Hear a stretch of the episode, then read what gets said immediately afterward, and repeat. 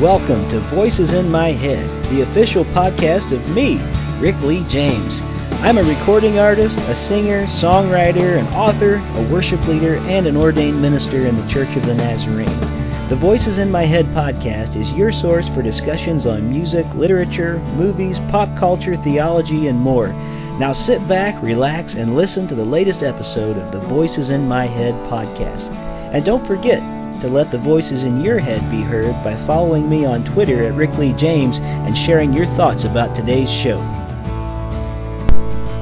Welcome back to Voices in My Head. As always, I am your host, Rick Lee James. I'm so glad you could join us today. Just so you know, today's episode is sponsored by Audible.com. And for those of you who listen to Voices in My Head, the official podcast of Rick Lee James, Audible is offering a free audiobook download with a free 30 day trial to give you the opportunity to check out their service.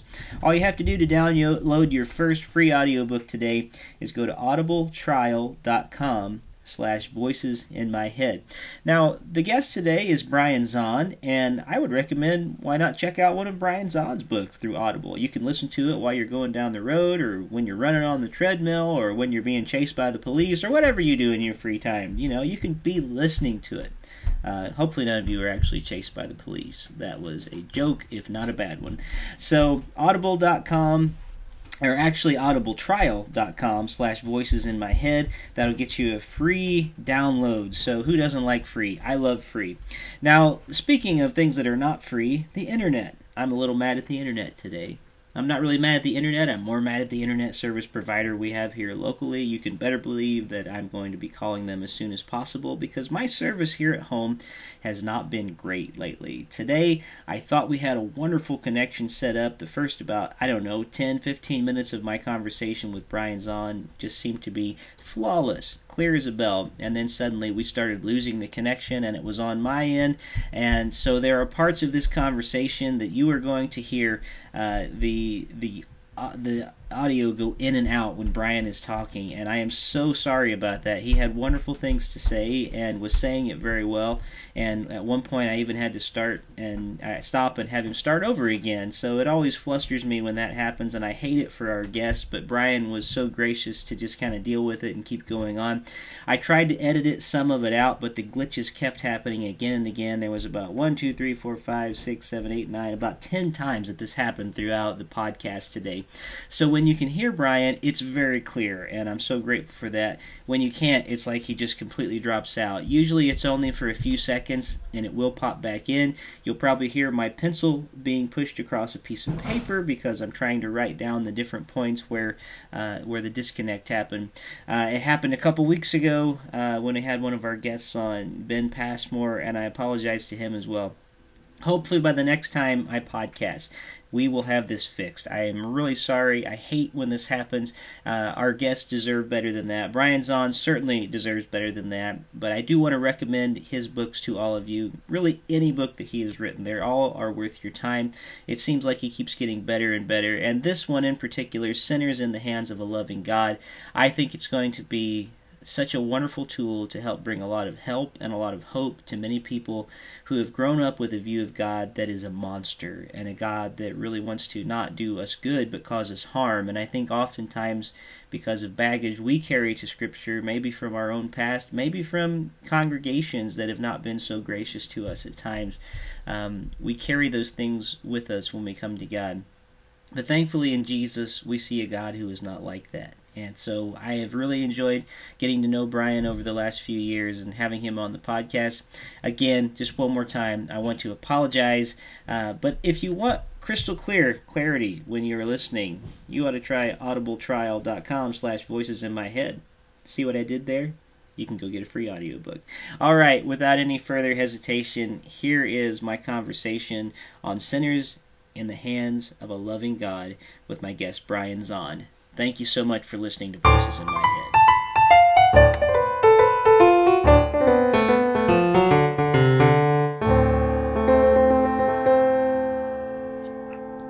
Brian Zahnd founded Word of Life Church in St. Joseph, Missouri more than 35 years ago, and he still serves as lead pastor to a congregation committed to authentic expression of Jesus Christ in the 21st century. He's also the author of Water to Wine, A Farewell to Mars, Beauty Will Save the World, Unconditional, and What to Do on the Worst Day of Your Life. Today he's here because he has a new book out called Sinners in the Hands of a Loving God The Scandalous Truth of the Very Good News. So, Brian Zahnd, welcome back to the Voices in My Head podcast. Thank you, Rick. Good to be with you again. I have to say at the beginning of the show, uh, I have to give you greetings from our mutual friend Walter Brueggemann. Just last week he was on the program and we had a great time together in Cincinnati, Ohio, and he speaks of you with the highest regard and said, please ah. tell you hello. Well, you know, that just makes my day right there because my admiration for the great Walter Brueggemann has no bounds. I, I, I, I have been as influenced by Walter Brueggemann in in regard to how I read the Bible as anyone. Just mm. powerful. Yeah. Yeah, he he and really I hope that when I'm 84 years old I'm even half as sharp as he is too because else, man. He really yeah, and and such a gracious guy too. I mean, I think a lot of times theologians get sort of a reputation for being a little stodgy, especially in their old years. But my goodness, he's such a warm human being too, and he's fun. He's fun to hang out with. He laughs easy, and yeah. Indeed. And I think let's see, he he's been on the podcast three times, but unless I'm mistaken, I think this is your fifth time on the show because I was trying to go over the books that you've ah, had out. You'll so, have score because I. so well, I'm really glad to have you back again. Either way, uh, I'm excited to talk about your new book. I've been anticipating it for a while, and it's it did not disappoint. Uh, so uh, in case people that are listening don't know, and I, I think what I'll do is. Um, give just a little excerpt from the back of the book today, just so people can kind of have a synopsis and a point where we can jump off and discuss it. Um, but the book is based off. Uh, it's sort of a rebuttal to the famous Jonathan Edwards sermon, Sinners in the Hands of an Angry God. And straight from the back of the book, it says In his famous sermon, Sinners in the Hands of an Angry God, Puritan revivalist Jonathan Edwards shaped predominating American theology with a vision of God as angry, violent, and retributive. Three centuries later, Brian Zahnd was both mesmerized and terrified by Edwards' wrathful God. Haunted by fear that crippled his relationship with God, Zahnd spent years praying for a divine experience of hell. What Zahnd experienced instead was the Father's love, revealed perfectly through Jesus Christ for all prodigal sons and daughters. So that can be sort of a, a jumping off point for us today as we talk about this new book. Your book starts with the story of two Christians who seem to represent the, a view of God that you are arguing against in this book. Uh, Jonathan Edwards and J.T. Chick, who yeah, many yeah. people will know made Chick tracts for many years. I think he just died fairly recently, if I'm not mistaken. Yeah, I think that's but, the case. Yeah. But I wonder if you could talk to us a little bit about those men and some of what you found problematic in their view of who God is. Well, let's see. You know, you said in the introduction that sinners in the hands of a loving God might be viewed as a kind of rebuttal of Jonathan Edwards. I would say it's more a rebuttal of my younger self, but my younger self was formed by a lot of different influences.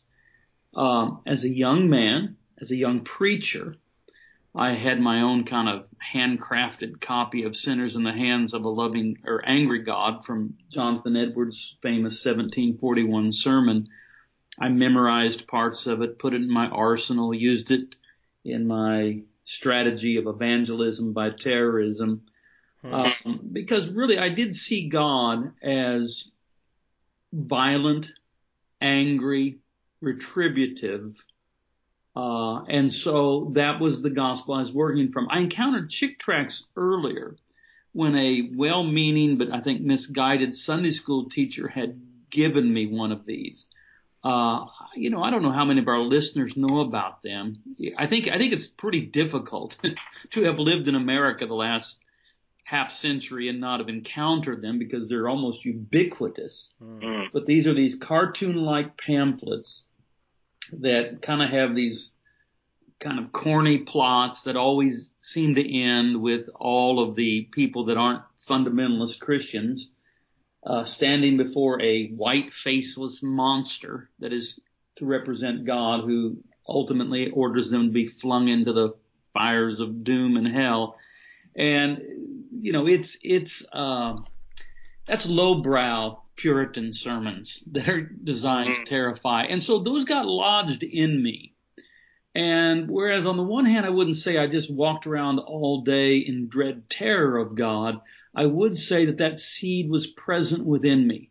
And so I was, you know, having to deal with those sorts of things. Um, and there just came a time in my life when there was a breakthrough. And uh, I just didn't think that way anymore. I didn't look at uh, God that way. And I began to preach in a new kind of way, and it brought hope and health and help and healing to people. And so that's, you know, why I sat down and wrote the book. And I really, I kind of anticipated, I kind of thought that it would be well received. But I have to admit, I'm really surprised at how enthusiastically um, people have embraced this at a very personal level because it's helped them. It's helped them recover from some of the spiritual trauma that has come upon their soul in one way or another. Now, of course, you know, a book like this will have its critics, uh, those that are deeply committed to a Calvinist view of theology and Christ. Um, are almost obligated to push back on some of it, but they've been in the in really in the very small minority. And I didn't write it to engage with uh, people who are committed to defending a particular uh, systematic theology. I wrote it for people that had an instinct, an intuition that God really is good and God really is love, uh, but felt like a certain way of reading the Bible prevented them from fully embracing that. And so I thought, well, maybe I can help these people understand what I think is is absolutely the best news of all, and that is that God is like Jesus. Hmm. Yeah. yeah.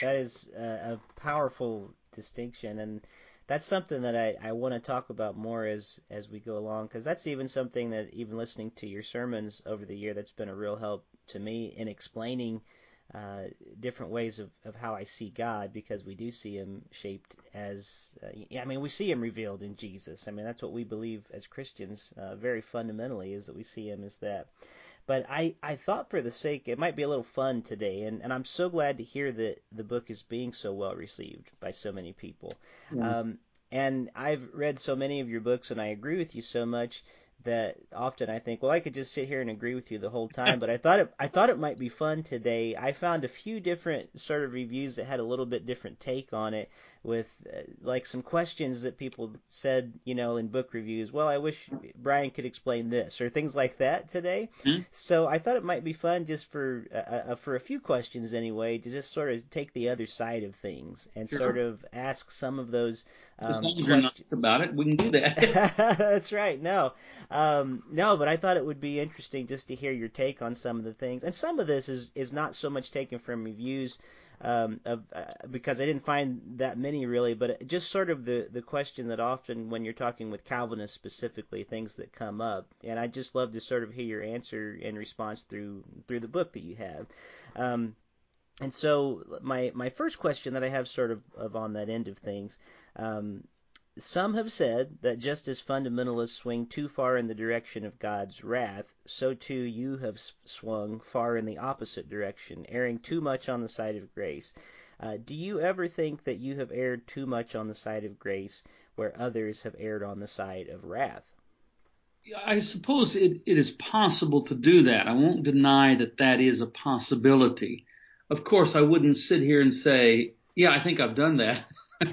right. I would I would correct myself. um, so, um, but if you're going to make a mistake, if you are going to err, I would want to err on the side of grace and mercy. I don't think that's what I've done.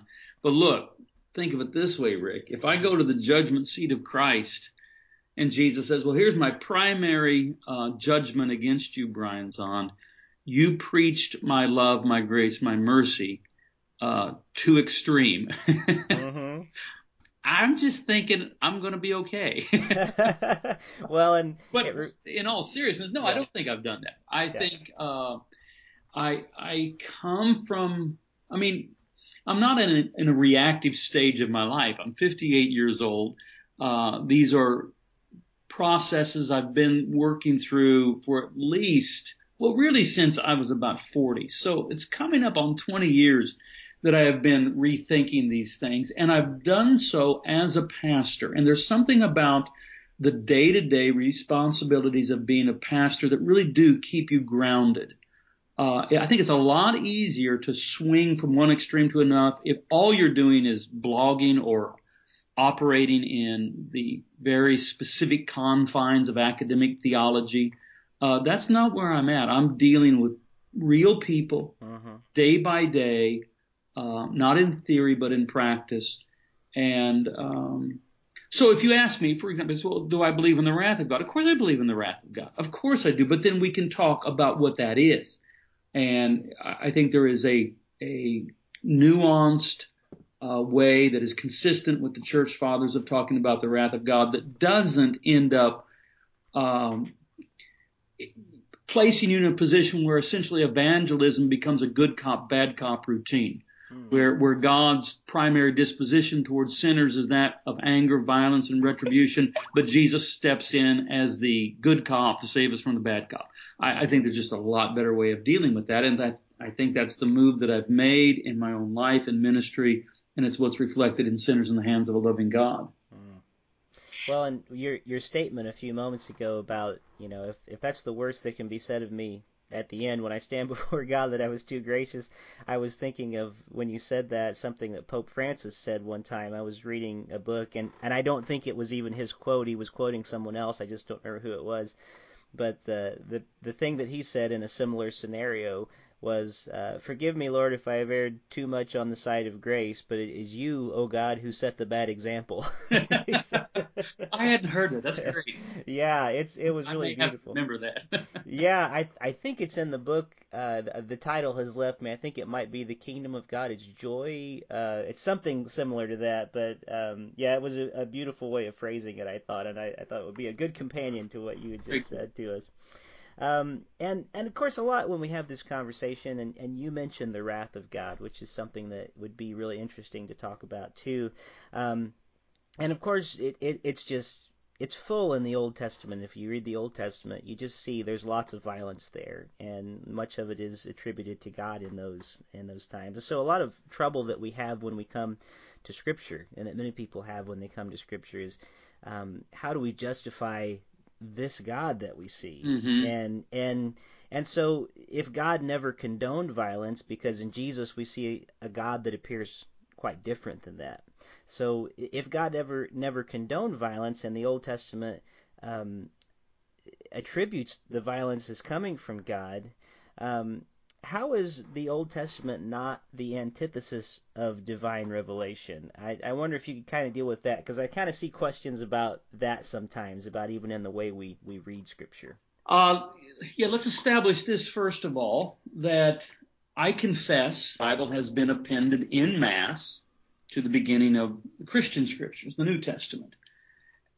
So I, I read the Scriptures the Old Testament scriptures every day. I pray them every day and pray in the Psalms.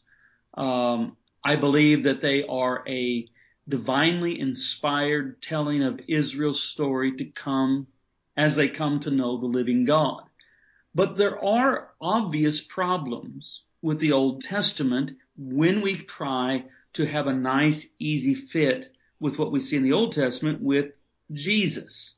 Now people have always been aware of this. I'm not the first by any means. Jesus himself in the Sermon on the Mount says things like, You've heard it said, an eye for an eye and a tooth for a tooth, quoting from the Torah. But I say to you, do not resist the one who is evil, turn the other cheek, etc. And so Jesus is making a daring move to challenge some things that are part of the Hebrew Bible. It's why at the end of the Sermon on the Mount, Matthew adds the comment, and they were astonished at his teaching, for he taught as one having authority, not as the scribes and the Pharisees.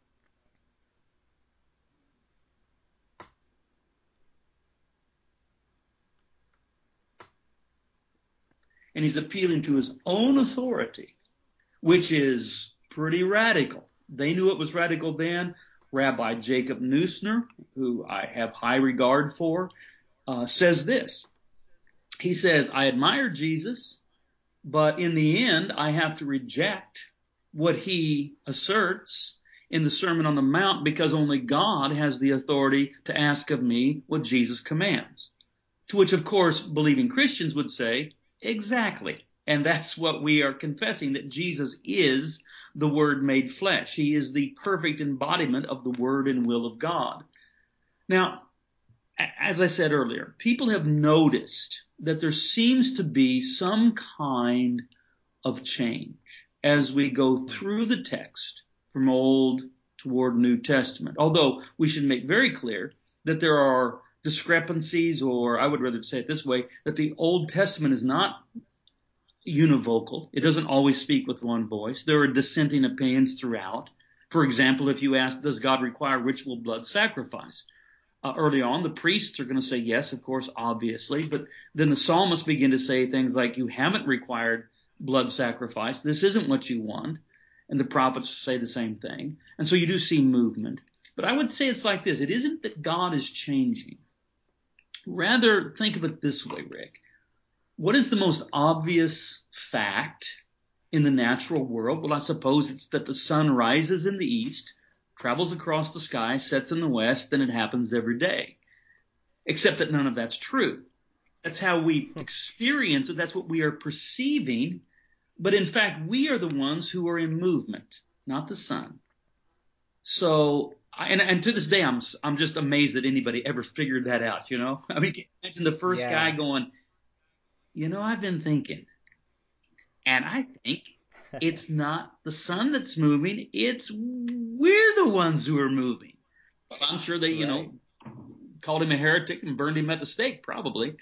Um, what the Bible is doing, the Bible is a divinely inspired diary, as it were, of the chosen people, Israel, on their journey of revelation toward the full knowledge of the living God. And so that movement is documented within the text. Um, so in recognizing the problem, we don't make the move that Marcion made, second century heretic who said several things. He said, first of all, that the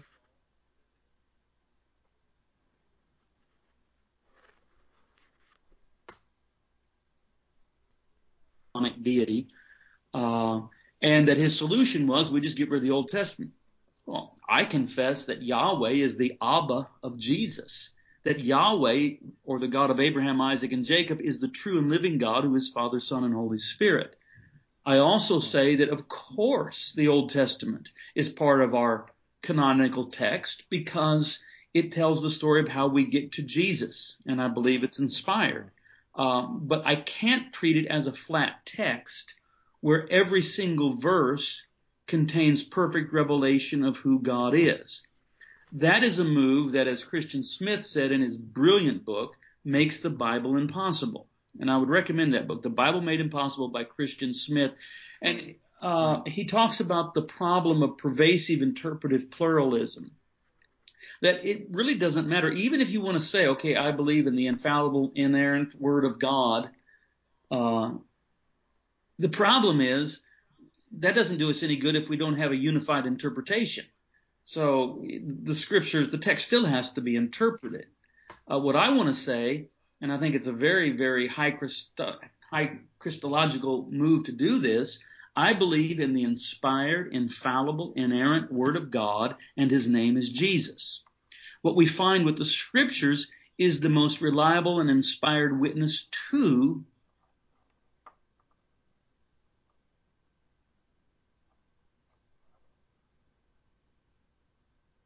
there are difficulties in dealing with the scripture. I think one of the fundamental moves, though, that can be made is to make a distinction between the Bible and Christian faith. The Bible is the soil from which the tree of Christian faith is rooted and grows. You cannot separate the tree from the soil, but still they are not the same thing. A tree is distinct from the soil in which it is rooted. So our Christian faith is indeed rooted in the soil of scripture, as we must be. But Christian faith is not precisely the same thing as the Bible. So if I, if I hold up a Bible and say, this is Christianity, no, it's not. This is our text. This is scripture, but out of scripture grows the Christian faith. Jesus is the object of our worship. Jesus is the perfect revelation of God. Jesus is the icon of God. God is fully revealed in Jesus Christ. As I like to say, and people have heard me say it, and I put it in the book, God is like Jesus. God has always been like Jesus. There's never been a time God wasn't like Jesus. Now, we haven't always known this, but now we do. And isn't that good news? Isn't it good news if we decide that God is like Jesus? Right. Very good news. And and I think it's interesting too because a lot of times it it, it does matter.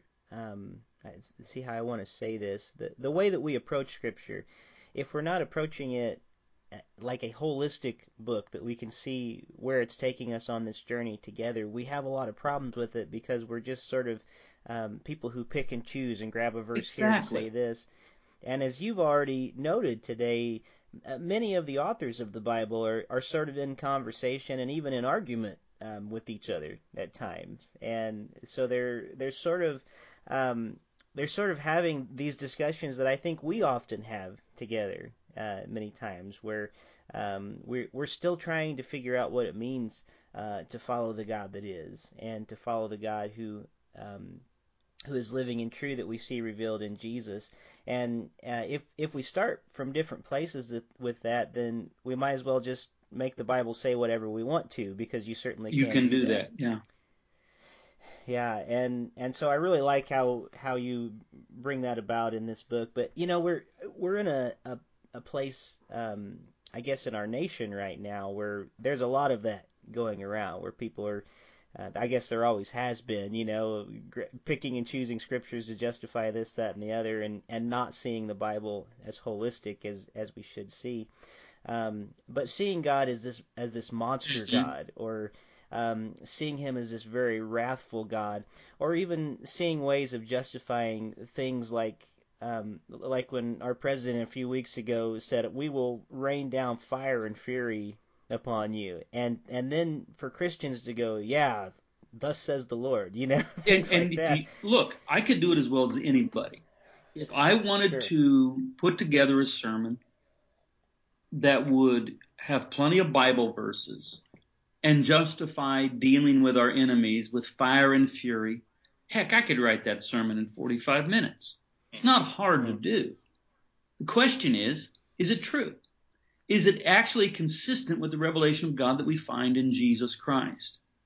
The Bible is this enormous book covering so much territory that, I mean, you tell me what ideology, what policy, what position that you could not adopt and support by a clever use of the Bible. I mean, look, the Bible will hmm.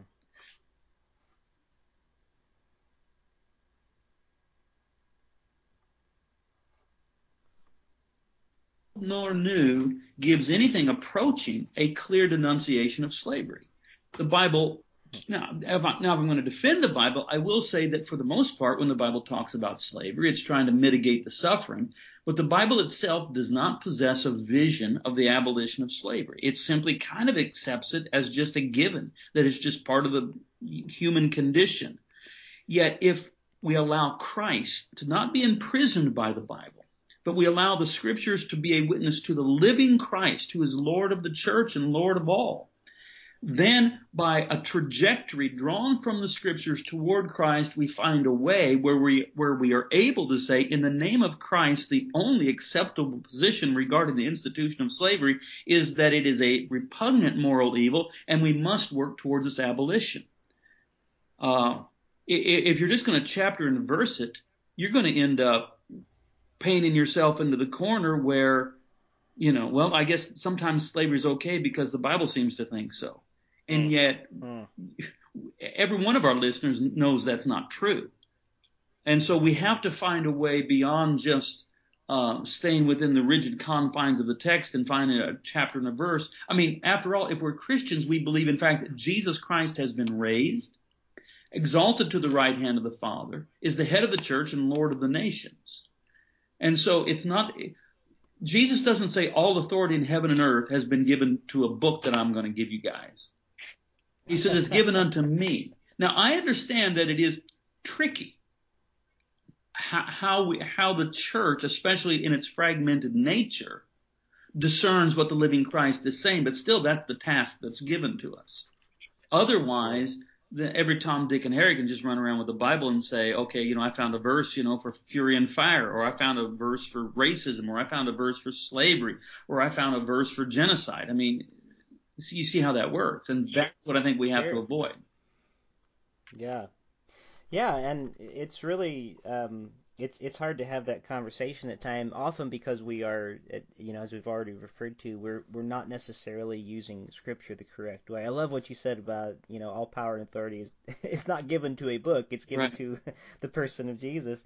And in the book you you spell out some helpful things and you give us four options uh, when dealing with these difficult things and the wrathful parts of Scripture if, if we're stuck on those things. And so I'm just going to read those okay. four things real quick because I think they're great. The first option you say is we can question the morality of God, that somehow perhaps God is monstrous, and just accept that and think God's a monster. The second option is we can question the immutability of God, that is, that God changes over time, that God used to be angry but he's happy now.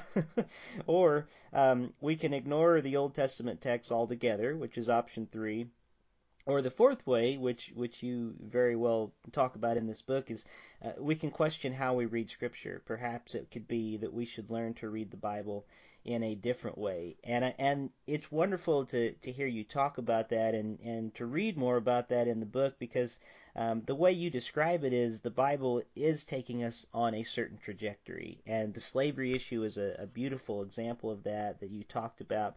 Um, that you know the church has to fight for for the freedom of people from slavery and, and bondage. It should be at this point in our life the trajectory that the Holy Spirit has moved us on um, it's just common sense. It should, it should be to anybody. Well, every, every modern um, person with even a modicum of a sense of morality knows that slavery as an institution is an abhor- abhorrent evil. But in making that statement, Rick, you are saying something that the Bible does not apparently know. Right. And and yeah. I don't know how you get around and, and people then that that just you know, double down on a biblicist position, I've seen them do it. What they end up doing is saying, well, uh, the kind of slavery you found in the Bible, it, it was kind of, it was different. It was, oh, they had the good kind of slavery, huh?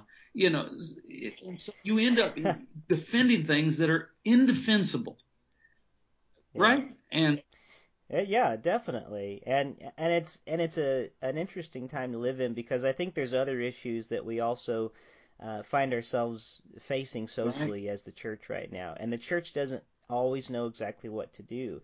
Um, things like immigration and Muslim bans and homosexual equality and things like that, which I think the world is looking to the church and asking, what are we to do here? And the church, if all we have is is just simply, well, the Bible tells me so, we don't necessarily have answers for those things, and and we really need a a Christ trajectory to help us in those matters. I think to, that the Holy Spirit would guide us in those matters. Certainly using Scripture, but just knowing that we may not be able to have a verse for every single thing we come to, but we do have Jesus. And it really, that's the living Word of God has to um, has to come uh, over and above the written Word of God. We need to come to the point where, as Christians, when we hear the phrase "Word of God," we think Jesus first, Bible second. I don't mind calling the Bible the Word of God. That kind of language is used itself in Scripture.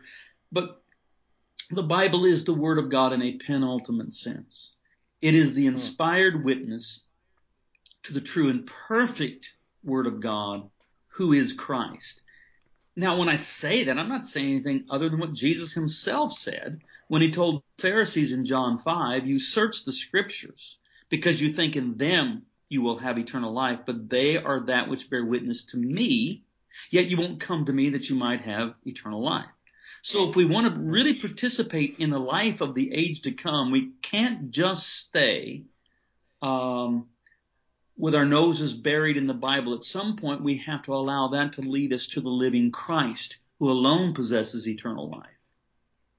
Hmm. Yeah. And faith is and, one who has a deep, deep commitment to the Scriptures.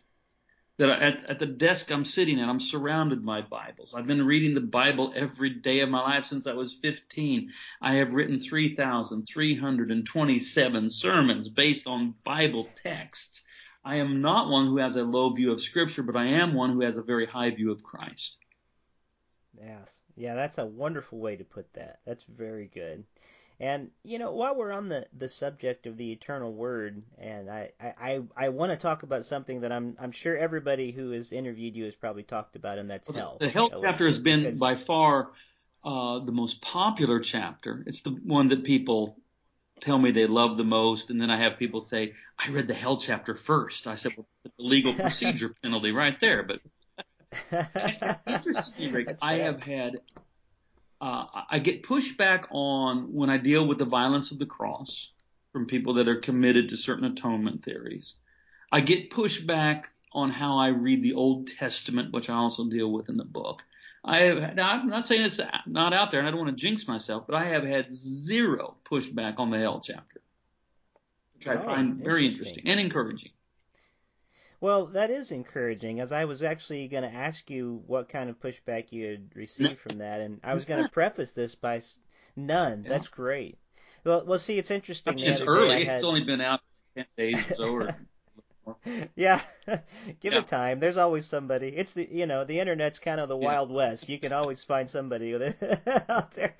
But uh, you know it's interesting when we have this conversation. Um, I've become friends with our local Jewish rabbi here in town, and uh, I had put a, a scripture or something up on on Facebook or something one day, and he sent me a message and he said, "Hey, next time you're with me, I'll, I'll show you a picture of hell." Uh, and I said, "Okay." And uh, of course, from one of his trips to uh, Jerusalem, yeah. you know, and he had a picture of of uh, what Jesus refers to there, it's Gehenna, park. and and the, right, right. So it's a very nice, it's a very nice park now. It's not a, it's not even the the fiery junkyard it once was anymore. Um, so it's interesting to have conversations like these and and we do forget that that the Bible uses metaphors to talk about things that we just sometimes don't have words to describe.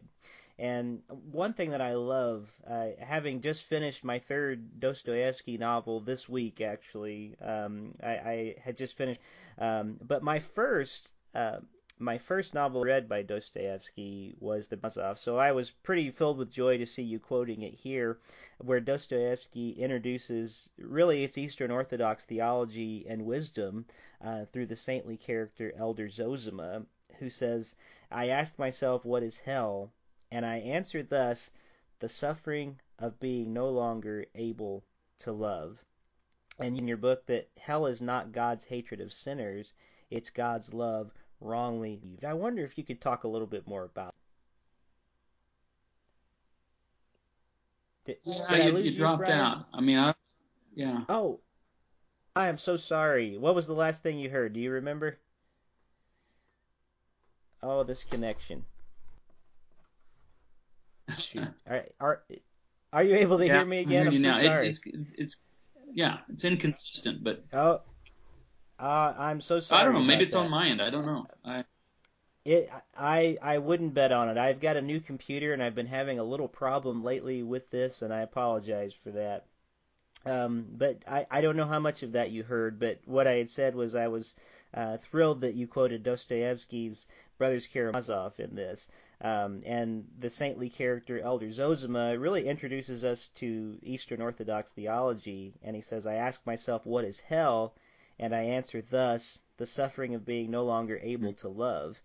And you say in your book that hell is not God's hatred of sinners, it is God's love wrongly received. And I wonder if you could just talk to us a bit more about a bit Yeah, let me back that. up a second. First of all, pro- part of the problem with the word hell is it's picked up all kinds of accumulated meanings over the centuries from Dante's Inferno to J.T. Chick tracts.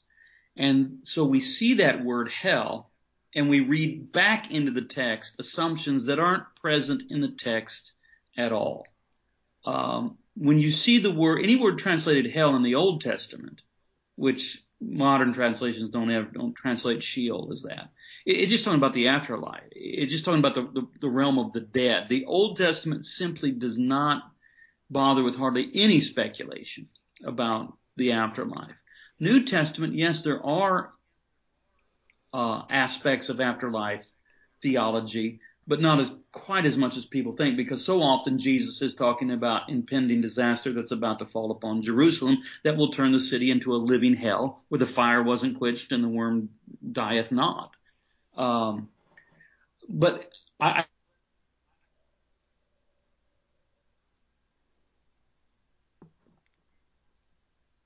very helpful corrective for both Catholics and Protestants in the Christian West. So let's say it this way. God has a single disposition toward all sinners, all human beings, and that is one of unconditional, unchanging love. The Orthodox would say it like this. There flows from the heart of God a river of fire that is his pure, eternal love for those that respond to God's love with love. This river of fire is experienced as warmth and light.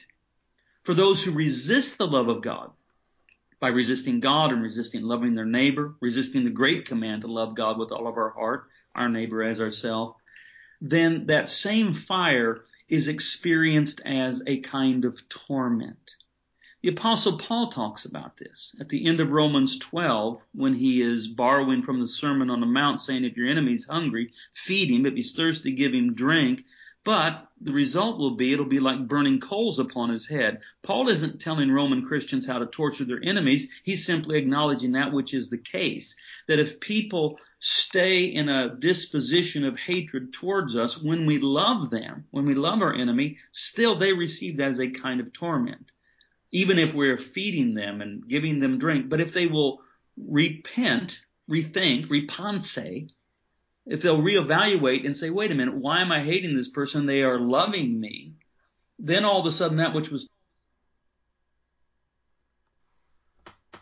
one way we might understand hell is that it is the love of God wrongly received.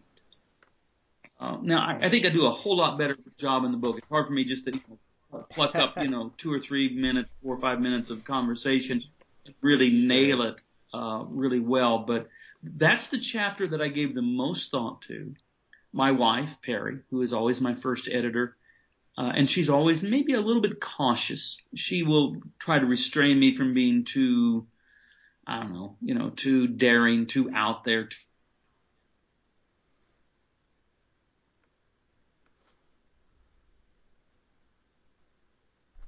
I, I don't delve into a whole lot of speculation, and I just say, look, you know, a lot of this is speculation, and so I don't know. We don't know. You don't know. I do challenge yeah, people that claim they know exactly how afterlife judgment works and who goes to hell and who goes to heaven and exactly who they are and their names and I think fairly conclusively in the book that that's based upon all kinds of assumptions and they don't know what they're talking about. Um, but but there we do need to do work on this hell business because we we have inherited a a glitch in the matrix through our theological systems that force people into the corner of saying all people who are not Christians and have not prayed a sinner's prayer to Jesus end up tortured forever in an eternal Auschwitz. Now, that is the result of a theological system uh, gone off the rails. It is not something that is taught from Jesus, and and I think I show that pretty conclusively in the book. Yeah. Mm-hmm. Yeah. Talk talk about. I mean, talking about something that I mean, we don't have spelled out in the Bible. We really don't have the sinner's prayer as as we use it. Oh, you know, so we almost have to take liberties with that in in how we say it. And, well, as you say, you you really do say it so well in the book, and so I want to take a moment as we're starting to wrap up our conversation here to encourage as many people as possible to check it out for yourself. Uh, the first thing when I read this, I thought, uh, this is great. I hope that people don't um, don't do it like they did with Rob Bell and just go, oh, he's he's dismissed hell entirely or whatever. You you make it very clear in the book that you're not saying hell isn't isn't a thing at all. Very very real. Trying... And something yes, to be exactly. feared. And just in case people yeah. are wondering, no, I'm not a universalist. I think that is to claim to know too much. So, um, yeah. And and I, I really do encourage people to read it because I feel like it probably explains a more biblical uh, and and Jesus oriented view of hell than maybe I've ever read before. And so I appreciate that as your contribution. Um, man, I would love to talk more, but I my internet connection just seems to, to keep going in and out, and it's it's unfortunate because I'm really enjoying our conversation. So I probably ought to start wrapping up the show today. Um, but Brian, it has been as always just a, a huge honor to have you here talking about well, your you, Rick. For every for for everyone uh, listening, I highly recommend going to Brian Zahnd's blog at uh, brianzahnd.com, and you can find out more about him uh, through his webpage. And he has so many wonderful books, and he has such a great voice for the church. And you can listen to him weekly on the Word of Life podcast, where his sermons are found online. And I strongly encourage you to listen to Brian. So, Brian, thank you so much for being one of the voices in my head this week. Thank you, Rick. Thank you for joining me here this week on the Voices in My Head podcast. I hope you'll visit me on my website at rickleejames.com, follow me on Twitter at rickleejames, like my artist page on Facebook at facebook.com slash rickleejames, and keep up to date on what I'm writing at my author page on amazon.com. Make sure to follow my calendar on the website, and if you would like to have me come to your town to do a concert, a speaking engagement, or a book event, you can book me through my website by clicking on the link for Pare Booking Agency. That's P A R E Booking. And finally, it would mean the world to me if you were to leave me a review of this podcast on iTunes. The more positive reviews that we receive, the more visible this podcast is on the internet. And now the benediction. May the God of peace, who raised Christ from the dead, strengthen your inner being for every good work. And may the blessing of God Almighty, Father, Son, and Holy Spirit rest upon you and dwell within you this day and forevermore. Amen.